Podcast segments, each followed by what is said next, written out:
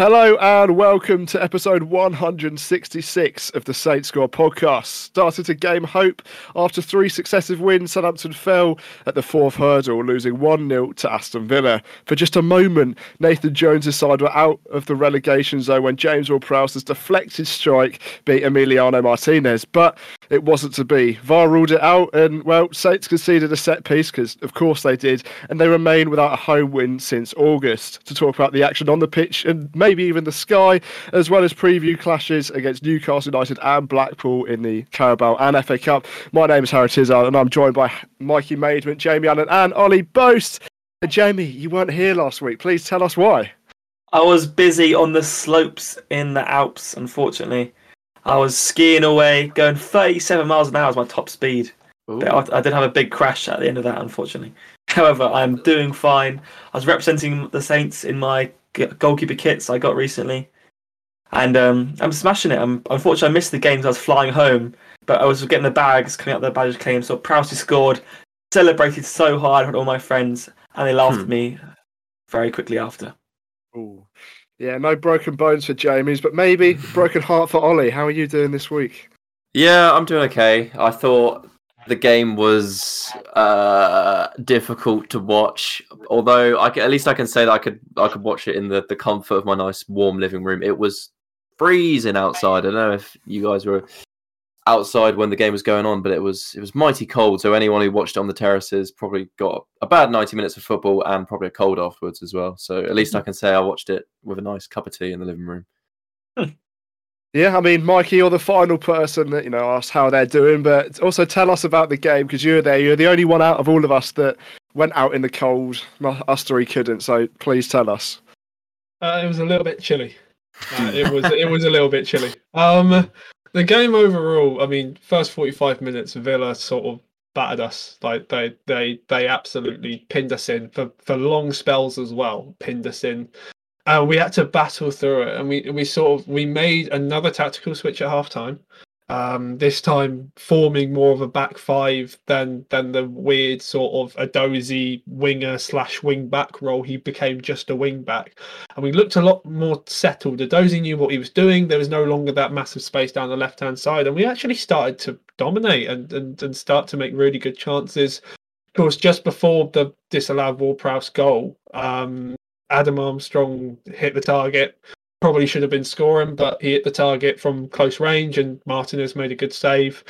And as soon as the goal sort of went in, we kind of lost momentum when it got taken away from us still quite an even game. I think it was a bit of a wake up call for Villa um, when when the the goal went in, and then yeah, silly set piece to give away. And the problem is, is if you give away like people are saying, oh, set pieces here, set pieces there. We gave away 19 free kicks throughout the game. If you're going to give away that many set pieces, you, you're going to concede a chance from it and a good chance as well. And yeah, Bazunu maybe could be doing better with it, but it's a it's a free header from six yards out. It, it, it's a hard shot to react to. So, and then after that, we sort of went, oh, we'll go for it, and didn't really create much because I think we were definitely more effective with a back five slash back three than than playing with a back four. Think we looked a little bit more effective doing that. Um, and yeah, that's sort of the overview of the game. Where I feel like if you would have played the first forty-five or first thirty-eight, and then a plus seven or eight minutes after the weird drone incident because that was fun. Um then yeah you you you could say villa deserved it but i think the reflecting on the second 45 bit even probably deserved to be a draw. Um maybe a win if that ward prowse effort doesn't get ruled out. Um but yeah overall scrappy throughout the game and and yeah not not overall the best 90 minutes of football So it was a bit of a, a drab first half, Ollie, but what's your Mm. over opinions on it? Because it seemed to get a bit more entertaining in the second.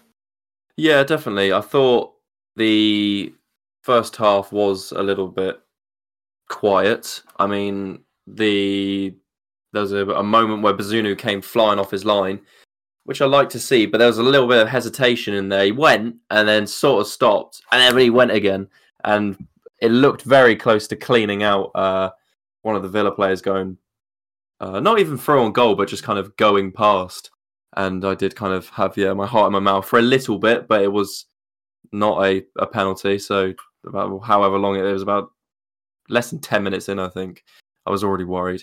Uh, and then Lyanco did a stupid challenge to get a yellow card, and I was worried about that as well. So within about 15 minutes, I was already on edge. I wasn't really enjoying the game. And yeah, the first half just kind of petered out.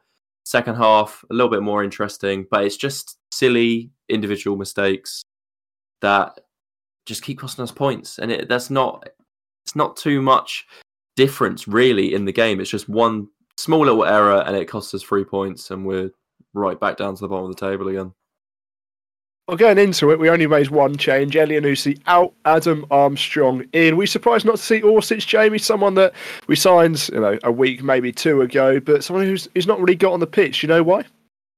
I'm not too sure, to be honest. I think it it must just be slow integration for him because obviously he had a fair, had a cameo against City and a cameo against Everton, I believe. But I thought this could, probably could have been his chance to take take that leap and go into starting eleven. But uh, clearly, Nathan Jones is seeing something we're not in the training ground. Maybe, maybe he just hasn't quite got the understanding of how we play yet. But I don't know. I think possibly next game against New- Newcastle on, on the Tuesday, um, which I think hopefully some me and Mikey will be there for that one. But um, but I'd, I'd, like, I'd love to see him start. However, at least he got on the last ten minutes of the game. Could have been use, a bit more useful in the 60th. However, wasn't to be. Yeah, a lot of a lot of Saints fans at the start, and probably even by the end, because you know we didn't win the game, were, were moaning the fact that we didn't have Orsic on the pitch at the start. Or, in all fairness, I do agree that he probably should have got on earlier than he did. Mikey, can you understand why he didn't play? Because for me, I look at it and I go, maybe it's the switch of culture in football. Maybe he's got to learn the system, and like Jamie said, it's that slow integration period rather than chuck him straight in. Maybe if we'd lost the, the past three games, we'd have to do it. But if we've won the last three, it feels like we're just trying to and I build forward as a team rather than right. You need to come on because we need we need action. I it's it's like yeah, you're seeing it more in modern day football than you you are probably previously, but that's probably because squads are a little bit better now. You're not relying on these new players to come in and make an impact. Your your squads are genuinely good in the Premier League. So when you've got a new signing coming in, it's usually let's get him integrated, let's get him knowing what he's doing, and then once he knows what he's doing, then we can start giving him minutes and giving him game time. And it's just those sort of short little appearances are his learning periods. Those are his putting what he's learned into action and can he handle it. I don't know if he'll come in for Newcastle or not because it's such a big game. You're, you're, it's a cup semi final. It's the first cup semi final of two legs maybe into the second, maybe into the game on the weekend as well against Blackpool. I think that probably be a little bit better for him being against a championship side who are in the bottom three in the championship maybe be a little bit easier for him to integrate in. But we also know that we've played those games against Sheffield Wednesday and Lincoln and we haven't done particularly well in them. So maybe a risk maybe not but I understand why he wasn't starting. Because I did even like Elyounoussi coming out I was sort of surprised of because I, I felt like we were quite good. Um against Everton and quite sound against Everton. Um, so Elyounoussi coming out, I was a little bit surprised about, but Adam Armstrong coming in, I'm guessing, hopefully, I think the objective probably was to isolate Ashley Young and make him one on one with Adam Armstrong and try and use his pace to get him behind, which worked a couple of times in the first half. And then there was a tactical switch in the second, which made him play a little bit more central than on the left hand side. I mean, yeah, Armstrong could have been in in the first half, but Martinez rushes off his line. And you know, you know under Unai Emery, it feels like he is uh, you know, taken up a higher position. In that first half, we just had one shot, Lyanco with it. I don't know what sort of shot it was. I just saw that he was the only one that had a shot for us compared to Aston Villa's seven. But we could have taken the lead. Lyanco, he chipped it in uh, to Che Adams. He was just offside, and then you know, Kyle Walker Peters turned it in. Ollie, was that a good sign, even though it was a you know a pretty a pretty poor first half? Or was it frustrating in the fact that you know if Che just holds his run there, we're one 0 up? Yeah, it's fine margins. Um, and also the the finish wasn't impeccable by mm. Che Adams. it's one of those ones that even if it if he's not offside, you'd like to see him just put his foot through it. He seemed to look like he's wanted to try and open his body out and fallen over the ball. Somehow it's kind of bobbled through, and then Walker Peters has hit it from a yard over the line. But yeah, uh, it's a frustrating one. It's again, it's a it's a small margin, but it was at least some positive sign. It was a decent build up. Lyanco putting in through balls again or like crosses. It seems like something he's kind of adding to his game now. Now he's playing out wide in in right back, and that's something I wasn't expecting when he brought him in. To be honest, I expected him to be that strong centre back, you know, no nonsense. But he's adding a little bit of uh, Brazilian flair, some crosses into the box. yeah. I, I, do like the sound of Lyanco with a bit of Brazilian flair. Uh, Jamie, that's 15 games out of the 20 Premier League ones this season that we've not scored in the first half. Were you surprised that we weren't able to just drag the momentum from the Everton game into this one, at least in the first 45 minutes? Because if we could get on top, you never know what can happen. I wasn't, if I'm honest, I wasn't expecting too much coming to this game because if you look at the numbers, since Emery has taken over Aston Villa, I think he's got the most points of all, apart from Arsenal. So I think that, that that's some unbelievable form that Villa are on at the moment. The, and the only bit of hope I kind of had was their third kit curse. I don't know if you saw too much about that. I didn't but before know. they played us, they did not win in their third kit for over two years. Ooh. And um, that's the only slight bit of confidence I had for us having um, the win in this game. But um, unfortunately, it wasn't to be. It's just Villa we knew that we are the curse breakers and thought, you know what, let's whack that kit on and let's take him on. Classic Jamie trying to get it back onto kits. Like, hey man, I, I he loves love, it. I love my trivia. Facts. Yeah, yeah. I mean that, that didn't come up on my stat sheet, I must say. But I saw Villa tweet about it, and I, I saw like oh. breaking the curse. I just went through all the comments. I had no idea what they're on about. I, but there we are. Anyway, that first half was over. There's a bit of action in the sky, like I pointed to earlier, Mikey. What did it feel like that it was going on at the time? Because the game sort of stopped. I was listening to uh, the commentators at the time; they weren't too sure either what was what was the feeling around the ground when you see this flying massive fly basically in the sky? Well, we we me and my mum we were sat quite high up, so we were in KK. I think it was uh, where where we were sat. So uh, and it happened down our end because everyone lined up for the free kick, sort of got into place and ready ready to know what they were doing and then you just see this drone slightly hop. It, it, literally shifted down for about two seconds into our eye line and went back up behind the um back behind the TV. Just went. There's a drone on the pitch, and then everyone started looking at it, going, "What do we do in this situation?" And the referee was adamant that everyone should clear the pitch, so they cleared the pitch for about 10 minutes, came back out, started playing again, and went back in for half time. But it was, it, to be honest, it was absolutely hilarious because when they all came back out, Villa took the free kick. Ashley Young wasn't paying attention, missed the ball. It got set to um I think it was Leon Bailey who went to have a shot, scuffed it, went straight through to Bazunu, who picked it up and then kicked it a lot from a drop kick along the floor straight back to Villa. It's like no one was ready for, to come back out and play football again, which was just quite quite funny. Uh, less so on the Bazunu kick, but yeah, it, it, was it was just a really weird incident. Like you just don't expect that to happen at a game of football. So coming back after the massive drone incident and the half-time whistle, it felt like there was a bit of a change of system. We had one shot in the first half, but seven in the second, although four of them were in the, the last about 10 minutes when we had to try and get a goal back in the game. Mikey, what was the, the change of system? Because I saw a lot of people complain on Twitter that the back five never works, the back four is always a lot better. But I don't. It seems like we played better afterwards. Is it just a simple thing that, that people say that the back five doesn't work, it will never work, when actually it, it, it did have a bit of an impact? I think back five usually has a connotation of being defensive. Well, necessarily, it's not really the case. Uh, it, it's it's less to do with the formation and what the actual role of the player is, because you could almost say that. So Guardiola builds up in a back three, which can turn into a back five if he wants to, depending on how high the wingers are and how high the wingers sit.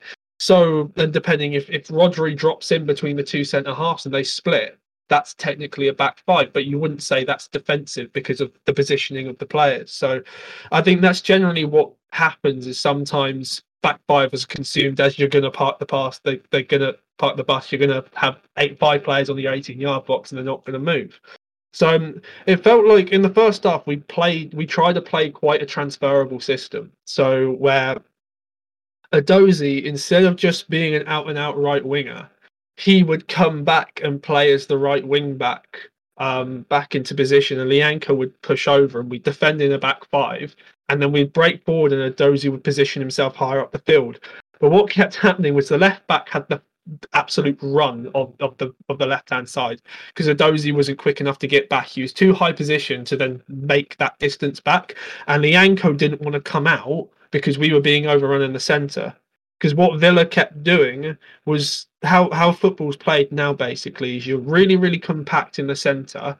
So to be able to make a difference, you overload a wide area and try and stretch a team to open up their centre. Or if you overload that wide area and you can outnumber them, you can then break in behind around a team and then you can put a cross into the box or a cutback for a player to run in.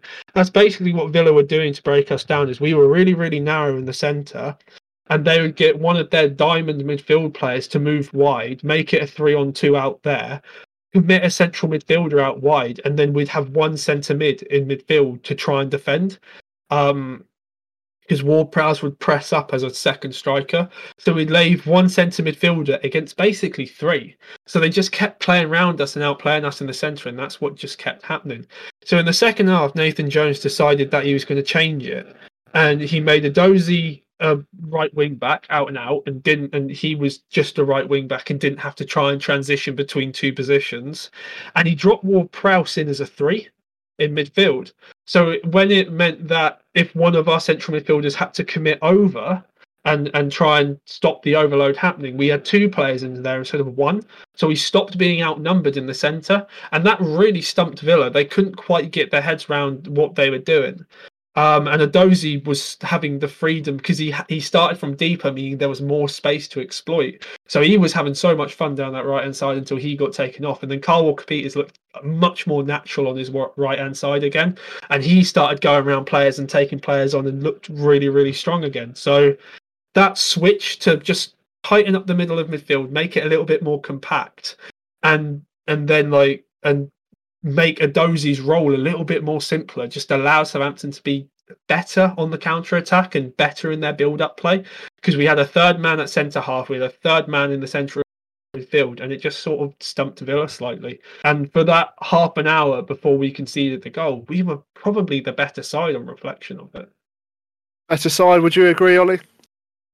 Yeah, I, I agree. I made a note, like Mikey mentioned, Kyle Walker Peters looked so dangerous on that right hand side. Just the confidence that he has to take on players, like Mikey mentioned, and um, his delivery, or if he if he doesn't deliver it in, finds a pass back to someone. Ward Prowse loves coming into that pocket and then put it into the box. Uh, and I think, yeah, Walker Peters works amazing wherever we put him. If we put him on the left hand side, he works well. If you put him at right back, he works well. If you put him at wing back, there's some of it like I think Prude's not as great as the left wing back, but it just seems whatever you ask of Kyle Walker Peters, he delivers. And yeah, um, that switch definitely did look more dangerous, and it's a shame we let ourselves down with a silly free kick and conceding because I think we were genuinely building up to something. And then once we did eventually concede, it really threw off the the plans and the momentum. And I felt like the substitutions were the right substitutions, but it also changed things a lot. We'll get to that in a minute.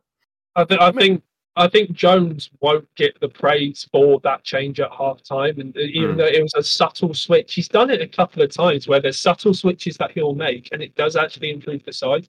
I think he really does have a good footballing IQ and I think he knows what he's doing tactically. I think he sometimes tries a little bit too much at the start like like trying to get Edozie to do two jobs or not letting Lyanco play just as a right back. And I think sometimes that does make it a little bit difficult. But he seems to have the, the, the ability to adapt during a game and that versatility of knowing different systems and formations. So I think that's something that he hasn't got praised for. And yet during those sort of games, like against City, he got it spot on. And then Everton, he made the change that made the difference in the second half. And Villa, he made a change that made a difference in the second half, and we became better. So I think that's something he hasn't got the praise for, and I think that's just something we, have got to point out and say he's done well there. He's done well in those, couple of games.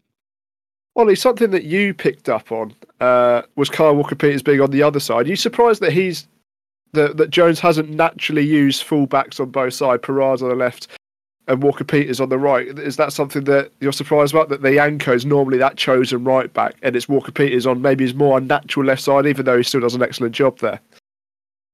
I think Nathan Jones really likes Lyanco. I think he mentioned that he likes his what he brings to the team, not just in a physical sense, but I guess in a passion sense as well. It seems like he's he really latches onto characters and something that can bring something to the side. And I think his yeah his his energy provides something to the team. I think that's what why he likes he likes him in the side, and also he's doing a very capable job at right back. At no point do I feel concerned, and he's gone up against good opposition. You know, we've had played Man City, we've played.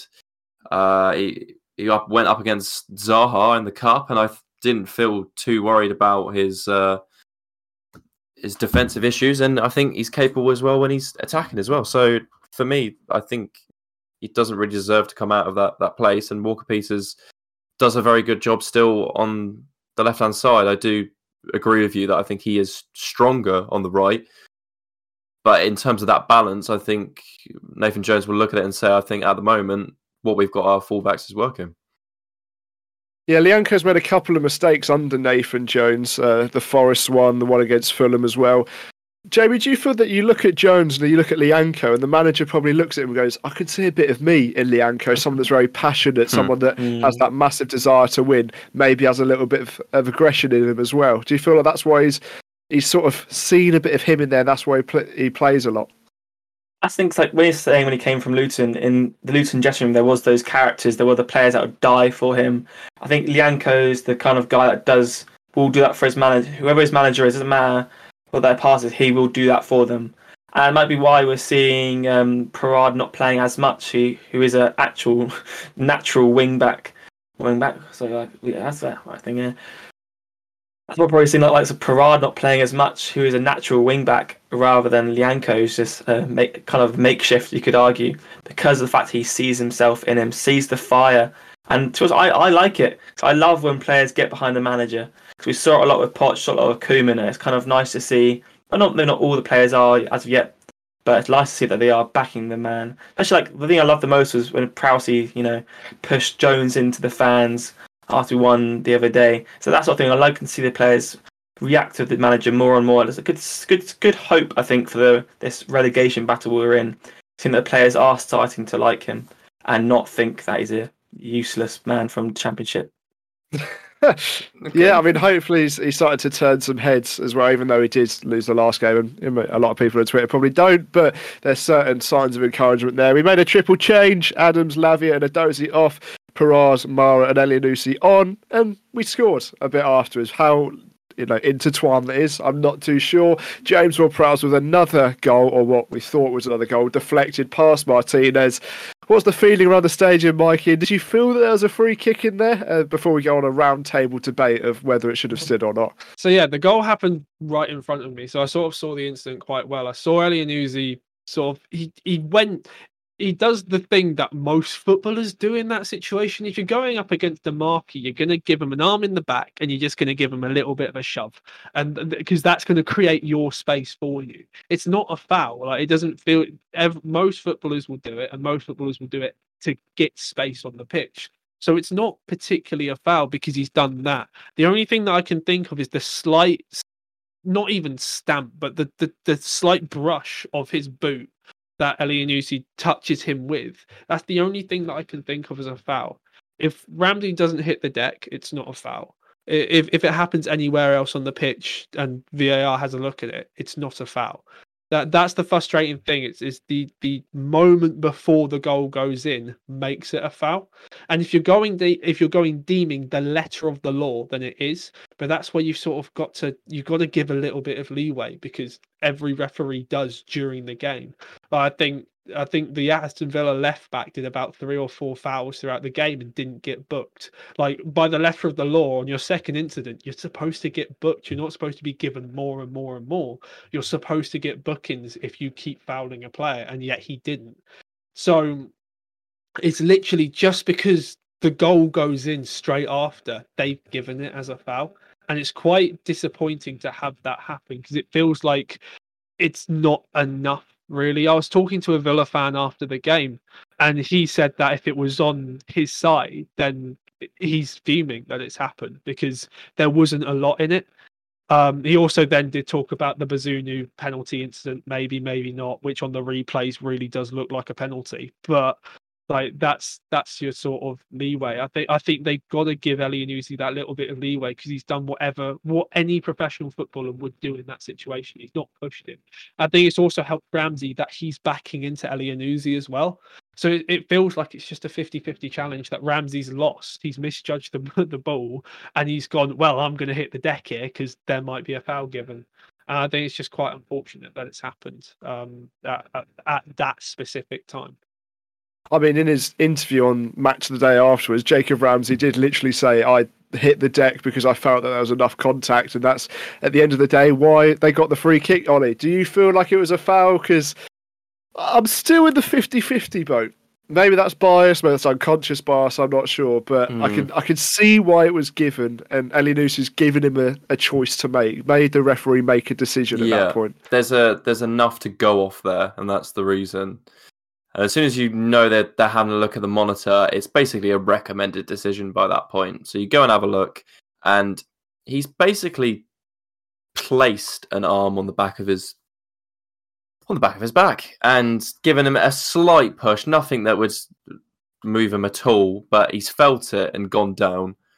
And in that sense, that gives the referee an opportunity to overturn it. And that's what they've done. I personally don't agree with it. I think it's really soft, and like you said there, the player will even admit himself that it's soft. But unfortunately, if you give someone the opportunity and you make it obvious enough that you've uh, you've made that contact, especially when it's in the build up towards a goal. Um, obviously, he doesn't know that at the time, but the end result was a goal. It is going to be checked, like every goal's checked for VAR. Uh, and unfortunately, we were unlucky again to be picked up on it. But yeah, I I think it's very harsh. I was going to say we've been fortunate in the last few weeks from either players missing chances, City not being on their game, Manchester City and Everton both wins, and also the Palace one where we may be a bit fortunate. Jamie, we're just a bit unlucky here, really, that on another day a different referee, a different guy in the VAR booth might not have told him to go to, go to the screen. What what was your thoughts on the incident? I it's, it's, I said it's extremely harsh to happen to us, but I think it's just really really frustrating. Like I, if that happened in the cup games, I wouldn't be as I would be uh, like that's unfortunate, but obviously it's it is what it is. However, where it's the three points that we are desperate for to get us out of the get no let's say the thing is weird to say get out of the rock because technically speaking we've won three of our last four. However, it just feels like we're still in that rot in the Premier League, can't quite get over it. And if only the cup game transcend into Premier League games. But go back to what you said, I think it was unlucky. However, it's just is kind of a foul, and it's just I can't like like you say, I'm 50-50, but obviously I'm obviously more lenient about it because I'm a Saints fan. I was going to say, if it happened against us, I'd have been frustrated if it was given as a goal because it almost feels like there, for me anyway, there was almost two separate incidents that sort of made it a foul. There's a little nudge, which isn't normally a foul by itself, but the tangling of legs just, like I say, makes him go to the screen. And at that point, he's seen all the evidence he needs. He's seen the different angles, and he's he's decided to give a foul. Of course, when that goes in or not goes in, it's nil nil. Game's back on, and Aston Villa at that point they feel like they've got the momentum because they've not conceded. They've still got the clean sheet intact and they've got a game to attack. And Mara, a silly foul on the edge of the box. And I know there's quite a few that we didn't concede from that game, but it always feels like it comes down to set piece goals. You know, look at Everton conceded from a corner. Forest, it was a mistake. Two corners against Fulham, a cross and two free kicks against. Oh, sorry, a, a, two crosses and one free kick against Liverpool as well. So, Mikey, it feels like goals are coming from the same sort of situation. Yeah, I think that's probably the most disappointing thing about it. It's it's it's a set piece, but like I said earlier, when you when you give away that many set pieces around the box, I think you, you've given away about five or six during the game. You you're gonna give away a chance from it. You it's just it's the silly fouls. It's it's the inability to try and clear the ball effectively. Too many times during the game where we had one possession back towards the edge of our 18 yard box, and instead of like we tried we tried to build from the back. We tried to build a quick t- counter attack, and the players are so willing and so ready to play that pass forward and try and spring a counter attack that it just goes wrong. And the amount of times that we lost possession during those sort of attacking transition periods was actually ridiculous. Where it felt like when when Villa pinned us back in the first half for like five straight minutes, we had three or four chances to just clear the ball and get up. And instead, we've wanted to play this integral play to try and spring a counter attack, which is obviously what Jones wants to do. And we've had we've we've made mistakes during it, and it's just allowed Villa to pin us back further and further and further. And in that time, you're going to give away free kicks, you're going to give away silly fouls because you're starting to panic, going, "We've not got this ball clear." And so when you give Villa that many opportunities to stick the ball in the box, and they've got Ollie Watkins, who's a fantastic striker, England international. They've got Ezri Konsa and Tyrone Mings, who are huge goal threats in the opposition box and you've got a player like Emi Buendia or or a Luca Digne who I know didn't play, but when you when you give players like that the ability to stick the ball in the box five or six times, they're gonna create something from it. And I think one of the issues during that set play was two or three players decided to drop early and that's your issue. If you're playing if you're playing a flat line on the edge of your 18 yard box, you stay that flat line on the edge of your 18 yard box until the ball is tipped. And if we did that, they would have been offside. They would have been well offside, two, three yards offside. But because two or three players sort of panicked slightly and went, I'm going to drop, all of a sudden Ollie Watkins is on side and, and he's got a free header to put the ball in the back of the neck. Uh, it's it's that not willing to trust that set piece routine. That to be fair, we were quite effective with under Hasenhüttl, like defending set pieces in that way of keeping that high line and yeah, I think we just made it easy for Villa to to create a chance from a set piece due to the amount of chances that we gave them. I mean, Martinez denied Djenepo uh, what would have been a stunning equaliser. We lose the game 1 0. Overall, Ollie, do you think the loss was as bad as a lot of people said? You know, Villa five wins out of their last seven under Unai Emery. They've been some big teams in that time as well. Manchester United have looked great. I know they lost to Arsenal today, but they've certainly turned a corner. Tottenham as as one of them as well was it just one of those days where it didn't quite go for us rather than we were awful, we didn't create any chances? Because that's some of the, the criticisms that I've seen, which are a bit wide of the mark for me. Yeah, we've we've given it a good goal. We were unfortunate, but this was a side that, like you say, on really good form, came into the side uh, to us confident.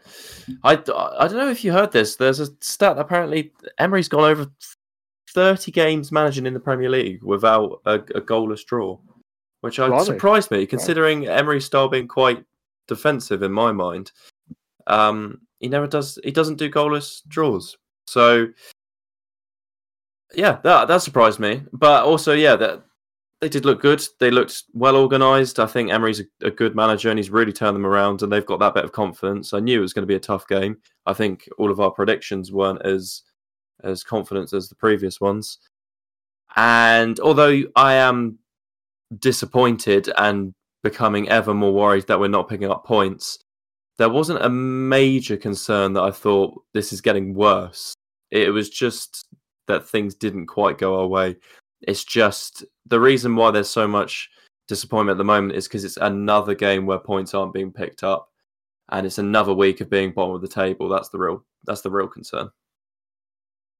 Yeah, I mean, hopefully our luck will change against Newcastle because that's who we've got in the Carabao Cup first leg. We could have got Nottingham Forest. We could have also got Manchester United. So it's probably maybe the middle of the three, even though United are, are below Newcastle at the time. They're 15 games unbeaten, like I said, only lost one all season. That was back in August against Liverpool. So they're, they're certainly a good team. And the last time they conceded, well, it was against us um, way back when you know, like Ralph Hasenhüttl's last game. They did lose to Sheffield Wednesday in the cup though, so maybe we can take some positives out of that. Jamie, how much has changed since that game against Newcastle to this one? Do you feel like we've improved? Do you feel like there's been much much improvement at all? I think there definitely has been improvement. We're definitely much more defensively solid as than we were under Ralph Hasenhüttl. It's just we haven't got that attacking strength up to par just yet. I think with a few more additions, we could hopefully get to that level that we are after. However, I'm very much looking forward to playing Newcastle though, just because if we're if we're comparing off cup forms, we're amazing. You know, under under Jones, best the business. Exactly. where where Newcastle losing to Sheffield Wednesday, come on, that's not that's not like us. Not even we, we that, yeah. Exactly. That's why I think we can get this W. Doesn't matter about league form, as that clearly the Saints squad don't go off that. All that matters is cup form, and we are in the win. In the... Yeah, I mean, over two legs it's always difficult. Mikey, have you seen many changes from now, from then until now? And is there signs of encouragement or signs of possibly worry? I definitely think we're harder to play against. I think that's something that Jones has made us as a little bit more defensively solid. Of course, set pieces are still a problem and when when we sometimes do look a little bit panicky once our press has been broken or once our shape's gone but i think jones tactically is quite good and, and quite solid um, newcastle are, are just a very good team. That Eddie Howe's got in there and basically done the opposite of what Bournemouth were, where Bournemouth kept conceding goals left, right, and centre. Newcastle don't. They've conceded eleven all year. Um, they're they're really really solid defensively, very very well organised, and they've got some really good quality players who can win games for them. Um, and and you know even if they're not playing particularly well, they're still defensively solid, and they've got that player that can like like an Almiron who's on fire this year, or Callum Wilson will always turn up in the box as long as his hamstrings aren't broken. So like it, it is, it's going to be a tough game. Newcastle are a really good side, really really well structured, fantastic defensively, and it'll be a tough game for us to try and get something from it. I'd almost argue that it's it's maybe a little bit more favourable for us to play in a game like that, where there will be spaces to exploit with the fact that Newcastle like to get their fullbacks high and and all that sort of stuff. But you've seen teams try and play on the counter attack against Newcastle and still not been overly effective. So I, I, think it'll be important for us to play this game a little bit like City and and and try and go at them a little bit more in the first half and and then hope to get a goal because I think if we score early we can we can sort of control the game the way that we want to play it. While if if the game gets tighter and tighter and tighter, we know Newcastle could have a something out of nothing goal. Uh, with uh, I mean Bruno Gomes is is injured for the game, but with like a Callum Wilson or a Joelinton or whoever else you want to list out of that of that squad that are good quality players. I mean, yeah, we've won one of our last 11 games against Newcastle, with that, that famous one being when we topped the league. But Newcastle, they've not won away from home against a Premier League team in the EFL Cup since 2014. Normally, those long winded, long winded statistics sort of have a lot of connotations to it. So maybe I'm just trying to pluck something out of nowhere. Ollie, what do you expect from the game? Because Newcastle, they'll be going at it. They want their first trophy under this, mm. under this new era, but so do we. Yeah, it's a statement, isn't it? And I think there there is an opportunity there. I'm very concerned about traveling for the second leg away, going to Newcastle. So I think in order to progress, we really need a good result at home at our fortress is what we yes. need. Come on. Yeah, no, we, we need to make sure that we get. I think if we want to go through, it needs to be a win at St Mary's, and then hold for a draw in uh, yeah going up to Newcastle. I think it will be a very very tough game up there. So we need to try and do our absolute best at home. Jamie, what are you looking forward to, or maybe scared of against Newcastle as well? Because they're they're not the team that they were last season or the season before. They're they're mm. completely different. I, I, think I think going to a lot of optimism, to be honest, because of the fact of c- cup form and we are, do have that advantage. And um, I, don't, just think think with Newcastle, a bit of squad rotation, we play a full strength side. Hopefully, Dubrav, Dubravka can get a goal game in as well. Let like his performance against Sheffield Wednesday, anything anything to go off. He's not the best at the moment, so it just like I'm just looking forward to being a semi final and hopefully a rocking St Mary's because it looks like the tickets have sold quite well. Maybe not sure for the second leg that is, but be nice to have a good atmosphere at St Mary's. I think the players do thrive off that. I think that's something that should happen.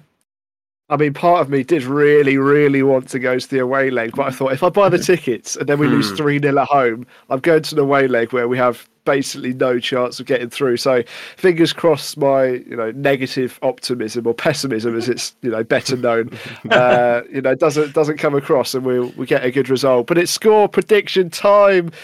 Can we get a good result in the first leg? I'll go to you, Ollie, first. What are you thinking? Heart or Heart or head? What do you want? What do you What do you think? So I'll have to go with your head, sadly.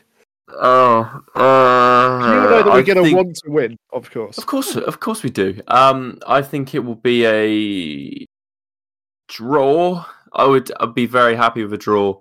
I think if we want to go through, we need to win. But I would take a draw and keep some keep some suspense going into the second leg. If we get hammered like three 0 then we're like, oh, what's the point? Let's not, let's just forfeit, not turn up to the second second leg. But yeah, if we got a draw, I'd be very very pleased. I'll say one all.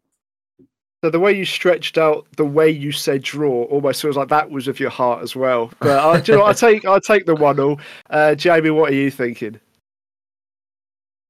I think it very much depends on how much they rotate their side. I don't think there'll be any at all. They want to they want to Uh, win this. that's, that's the sad truth to it, unfortunately. But maybe a cheeky 1 0, Uh, a 1 all, and then uh, we'll win 1 0 second leg with a Shane Long esque sort of thing. But that's Yeah. not the procedure. You never know. I mean, we have succeeded midweek games there before. Mm. Uh, Mikey, what do you think about this upcoming club tie? Um, I think that as long as we keep ourselves in the game, we have a chance in the second leg. I know St James's Park is a horrendous place to go to, especially on a Tuesday night from Southampton. It's not going to be particularly nice. Um, but as long as we keep ourselves in the game, we, we've always got a chance. So a nil-nil, one-nil our way, or even a one-nil towards Newcastle way. If as long as we keep ourselves in the game, two-legged tie. That's the main thing. What do you think's going to happen? I think it'll be a nil-nil. I, th- I think it'll be a nil-nil. I. I, I, I think if if we can sort of sit in, be a little bit nasty to play against, and and try and spring on the counter attack, we can cause problems for them. Um, or even if we decide to play on the front foot and try and cause problems like we did against City, then that that's an opportunity for us. But yeah, I I, I think the key thing would be to keep ourselves in it, and and as long as we can do that, there's a chance in the second leg. You don't know what will happen, uh, and and if we if we lose one 0 all we have to do is loan in Elliot, and he'll score a brace at St James's Park again. So that's, I that's mean, the I, I have no idea where he is now, if he still plays. Uh, but a nil-nil isn't uncommon for Newcastle. Three in their last four, so I, I wouldn't be surprised that happens. I'll go. I'll say we sneak a one 0 just like we did against Liverpool, and then hopefully in the second leg nil nil. I don't. I don't mind if there's one goal over two legs. That means we get through. I'll take anything. Uh, but yeah, I'll go. I'll go for one 0 And uh, with then we've got Blackpool on the Saturday, looking to complete a cup double on the way to maybe two, three Wembley trips. Last time we played Blackpool in an FA Cup fourth ta- round tie, it was the 1975-76 season where we won the FA Cup. So if we go through this leg, you never know. It could be a good omen. We've won 24 of our last 26 games in the FA Cup against lower tier opposition. So at the moment, we're ticking all the sheets of possibility. My uh, Ollie, what do you, what do you think ahead of this game? Because they, they did come off a good result, four one against Nottingham Forest in the last round. So they're not a team to be messed with in the cup, and they need something to maybe improve the mood. They've you know departed with their last manager, Michael Appleton. They've got Mick McCarthy through the door, and they're twenty third in the championship. So something needs to change with them, and it needs to change quick.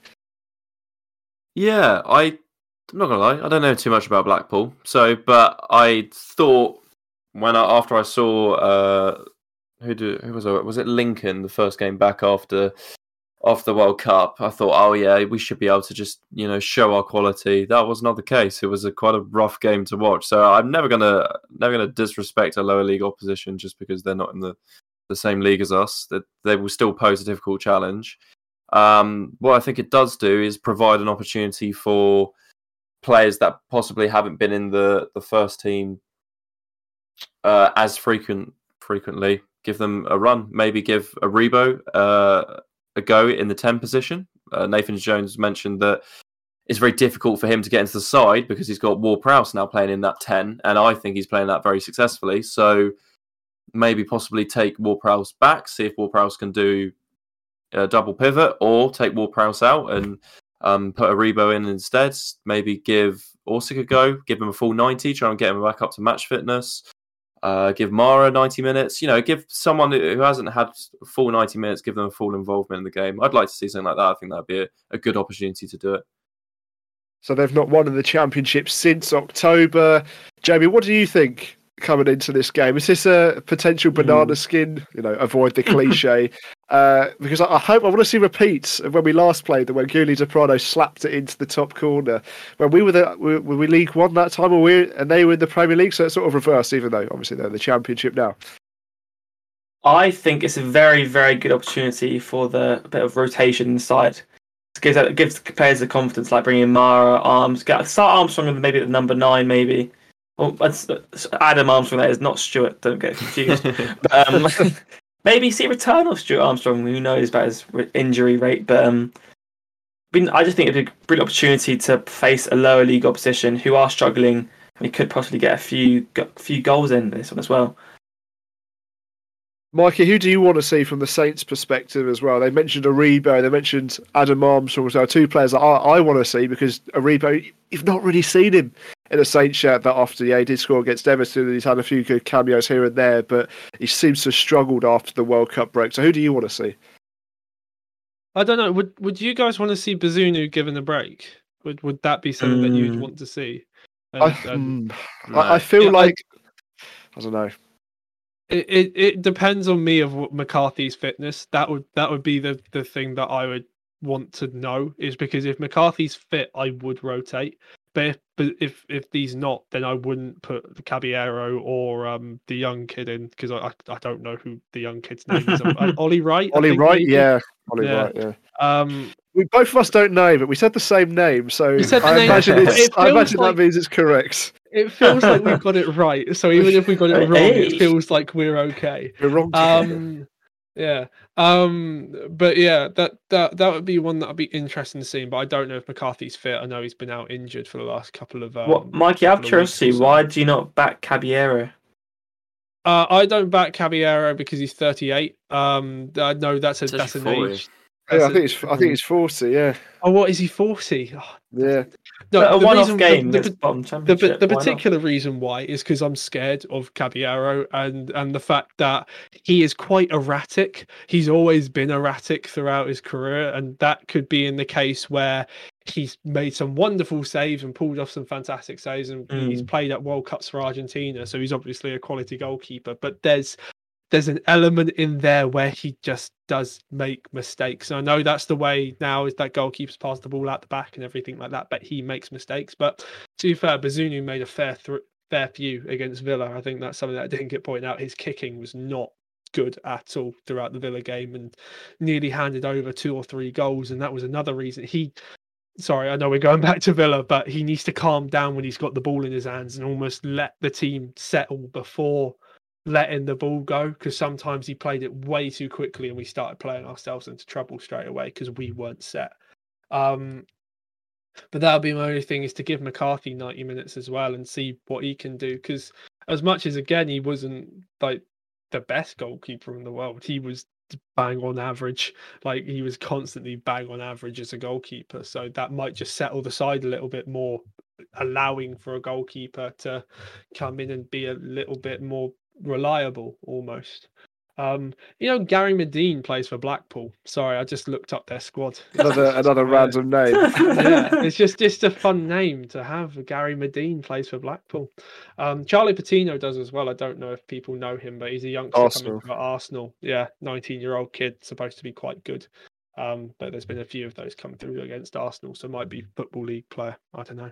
Hmm. Um, just going off on a rant now, aren't I? yeah, I mean, looking at going to Jamie's question for me, I only wouldn't play Caballero because I don't I don't really see it answering any sort of questions or giving mm. anyone any confidence. It's a one-off game for a guy that is our third choice keeper. I think Bazunu in a game that we should win, if you can get a clean sheet, make a few saves, do do a good few passes, that can help his confidence. If McCarthy get 90 minutes into his legs, see what he can do under the new manager, you know, give Nathan Jones a have a look. I mean, I don't think he's fully fit yet, but for Willie Caballero, it'll just sort of be a one-off game where, hopefully, fingers crossed, he'll be just in between the sticks doing nothing much for most of the game.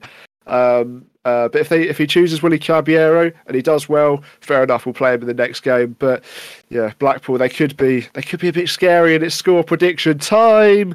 Will we win another game or just just a game uh, this week? Ollie, what's your score prediction for this game? Three one. I'm hoping it's Saints white to Saints. Yes. No. Yes. Clarification. Three one to Southampton. I'll take that. S- short, sweet, and uh, Jamie, what are you thinking? Easy 4 0 victory to the mighty Southampton FC. A lot, a lot of confidence. A lot of confidence. Mikey, are you three goals, four goals, or are you going five? I, I was I was just finding it funny that every that Ollie said at the start of this segment, going, "We're not going to disrespect a football league." we're, going to rotate the side and we're going to batter them three or four nil. That's what we're doing. It's two it's two out of form sides that are lacking confidence. So I know we've gone three on the bounce, but two of them are in the cup. So we we are it's two sides that sort of need a break from league football. So I'd expect Blackpool to come with a little bit more confidence and feel about it. And I think they think that they're having that break from their league season and might be able to get something from the game. So, I mean, they were bottom three in the championship when they beat Forest 4 1 or 4 2 or whatever it was at the end mm. of the game. So, they're a team that are happy to beat a Premier League side. They, they, they, they probably think it's a break too. So I think I'll go like a one or two nil for Southampton. I think probably one nil to Southampton. It's going to be tight and a bit nasty. I think. Do you know what? I'll take that. If we rotate the sides and just get through to the fifth round, because it feels like that's what's given us hope at the moment, both this season, also past ones, that we do feel like a bit of a cut team. We do feel that Wembley is only a few steps away. Uh, I, oh yeah, I'll go for 2 0. And hopefully that'll round off a good week in terms of being a Saints fan, but you never know. Anyway, that's it for this week's episode of the Saints Score podcast. We looked at the tough narrow loss against Aston Villa and previewed the upcoming semi-final first leg against Newcastle United as well as an FA Cup game against Blackpool. Hopefully you enjoyed. Remember, if you did, please leave, leave us a review on Spotify, Apple Podcasts, whatever you're using. We do really, really appreciate it. It's been myself, Harry Tizard. I've been joined by Jamie Allan. Thank you for listening. Mikey Maidment. Bye. And Ollie Boast. Thank you very much for joining us. And hopefully next week we'll be reviewing wins left, right, and centre, as well as an upcoming game against Newcastle and the league match on the weekend. We'll see you next week.